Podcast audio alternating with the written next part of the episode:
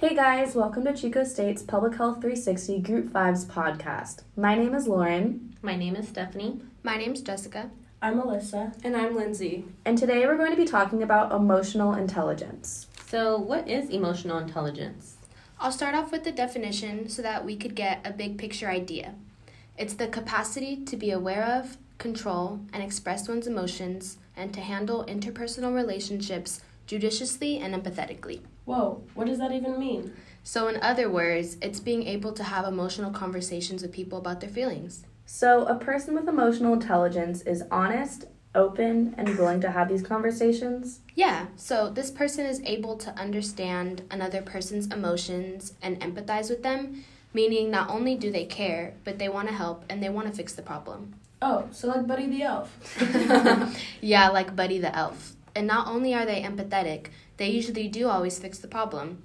Emotionally intelligent people can resolve issues fairly easily.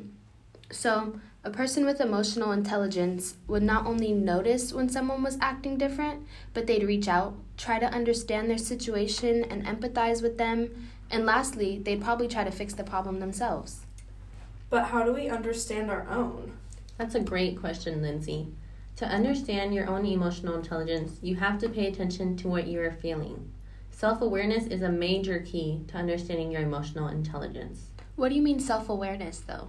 So, self awareness means you're able to recognize your mood changes, emotions, and feelings. Self awareness also means being able to recognize how your own emotions have a way of affecting others. So, as long as I'm self aware, then I'm emotionally intelligent? Well, not exactly. Self regulation is also another major key to understanding emotional intelligence. Think before you act on your emotions and don't let your feelings control or run your life. To understand your own emotional intelligence, you should be able to correctly identify underlying causes of your emotions. First, feel the emotion. Second, analyze what you're truly mad about. Look at the situation and identify the true source of your feelings. So, what you're saying is that I should be aware of my surroundings when I feel a certain emotion and understand how it's going to affect me before I take action? Exactly. And that's actually one of your most important skills, your interpersonal skills, much of which consists of knowing your personal limits and your boundaries. Everyone is in tune with their personal limits and boundaries to different degrees. So, not everyone has the same strength of interpersonal skills, right? Right. The boundaries that we set with ourselves stem from the strength of our interpersonal skills. Someone who efficiently controls their time management, eating habits, and other lifestyle factors may have stronger interpersonal skills than someone whose lifestyle is much more erratic and out of control. The importance of knowing your limits leads to being more comfortable with yourself and knowing what sets you over the edge. It's the difference between overreacting to a situation or stepping aside and allowing yourself to calm down.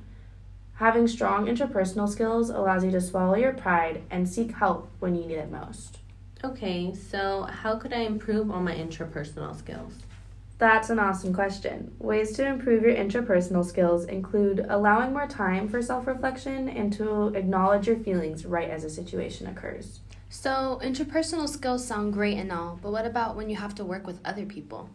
Well, we always seem to need emotional intelligence right where we're least likely to find it And where would that be? at work. According to Help Guide, people still believe that getting personal with one another interferes with productivity in the workplace. But I'm here to tell you guys to remember office politics, morale problems, and lack of cooperation don't always have to ruin your work life if you can read and respond to people's feelings. Yeah, like I get what they're saying and that makes sense, but I do feel like the more personal of a relationship that you have with your boss or that you have with your coworkers would increase productivity because you guys like working together. Yeah, that is true, but sometimes it's hard to remember that we're all human, but we have to remember that we all share the same emotions. If you can remember that we're all peers, not bosses or employees and all that, at the emotional level, it'll make it easier to approach a boss or coworker about something in the future. Right? I hate when a coworker with the same title as me tries to act like they're the manager or Yeah, something. that always sucks. Try to use your emotional tele- your emotions to bring everyone together. Everyone can relate to emotions. Using emotional intelligence in the workplace can make you a better employee. How? If emotional intelligence is about yourself. You will know when to speak up and how your performance is from day to day and what your boss feels is important. You will also know exactly what you want from the job. Using emotional intelligence in the workplace can make you a better coworker if you remember to not make assumptions about those you work with and don't expect 100% honesty with them while you're communicating. Remember to be prepared to draw the line with the work relationship too. Oh, yeah, that's so important. Offer help, don't wait to be asked for it, and remember to never take anything personally. Using emotional intelligence in the workplace can make you a better boss by anticipating people problems, being the first to speak, offer only as much as you intend to give, and cultivate employees, don't coddle them. Remember to always make it known that you are always ready for the employee to improve themselves when it's needed, and always try to bet your best to model flexibility and adaptability. But wait, how do you model adaptability and when would you even need to? I'm glad you asked, Jessica. Well, a critical first step in developing the ability with differences is awareness of ourselves in order to understand our reactions to others. This involves a comfort with our own identity and an understanding of our values, passions, preferences, and worldview. Understanding ourselves helps us predict our own behavior and know why we are reacting and feeling a particular way. So, once we can understand ourselves, we can relate to others and realize that everyone has their own emotional intelligence.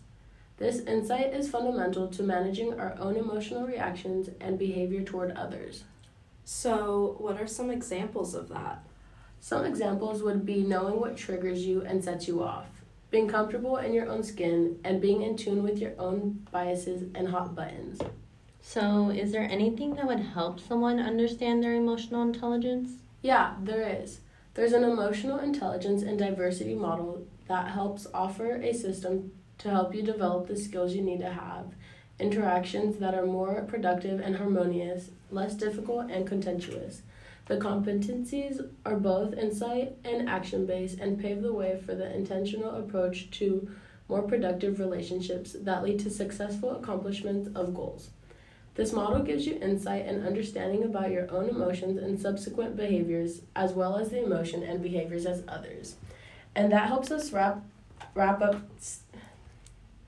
Today's Jesus. segment on emotional intelligence. Thanks, for tuning in.